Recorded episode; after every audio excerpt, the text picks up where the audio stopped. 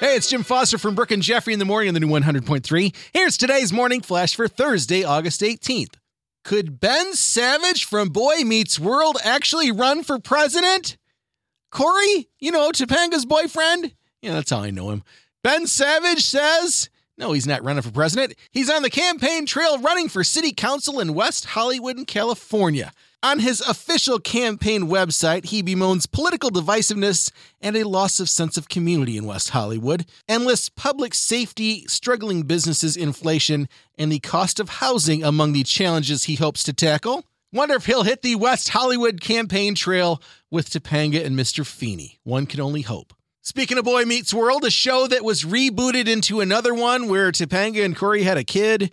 I forgot what that show was called. But not only are they rebooting and remaking good shows, they're rebooting shows that really people don't remember. Netflix is bringing back The Mole. Some of us remember that show on ABC. It was a reality show where contestants would try to win money all together, playing together, but one person was the mole, always trying to throw the red herring and make them lose. This isn't the second generation of the show. It was also brought back as a celebrity mole hosted by Ahmad Rashad. The Bears face off against the Seahawks in preseason football on Thursday night tonight. And finally, today is National Fajita Day. So you get Taco Tuesday. I don't know what you had Wednesday. Did you have meatloaf on Wednesday?